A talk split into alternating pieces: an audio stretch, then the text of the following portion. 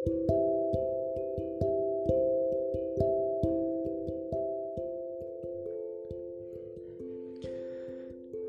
Book of Psalms The way of righteousness and of the ungodly.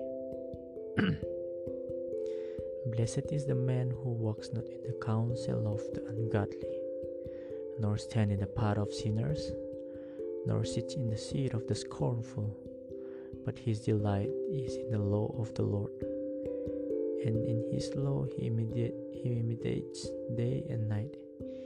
He shall be like a tree planted by the rivers of water, that brings forth its fruit in its seasons, whose leaf also shall not wither, and whatever he does shall prosper. The ungodly are not so, but are like the chaff which the winds drives away.